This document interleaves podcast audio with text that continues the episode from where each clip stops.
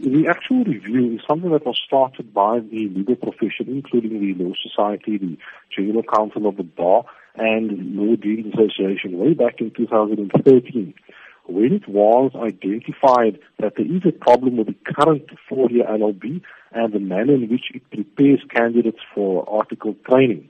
We had a summit in 2013, and this current review of the various tertiary institutions arises from that.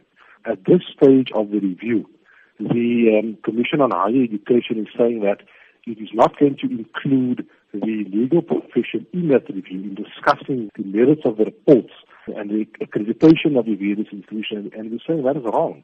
Legal profession is majority employer of the students once they graduate from this university, and we've got a valuable input to give in terms of this review. How then will you be liaising with the Council on Higher Education further to ensure that the process is carried out with all this in consideration? The Council for Higher Education had actually given an undertaking to the legal profession that it would be part of this review. That was earlier this year. They have subsequently changed their mind. They haven't communicated as to why they've changed their mind.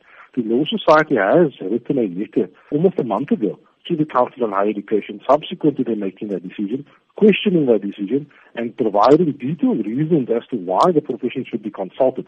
We haven't received any feedback on that letter yet.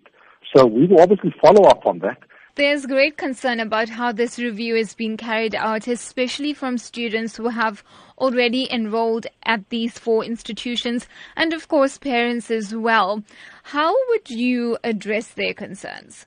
It's difficult for the Law Society to comment on this stage. What is now required of that institution to regain that accreditation?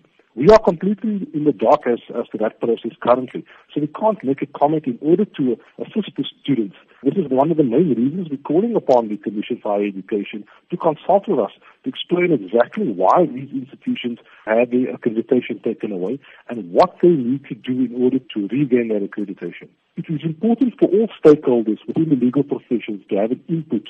It is only accumulatively that we'll be able to agree upon a sustainable LLB degree that will be beneficial to the general populace of South Africa going forward.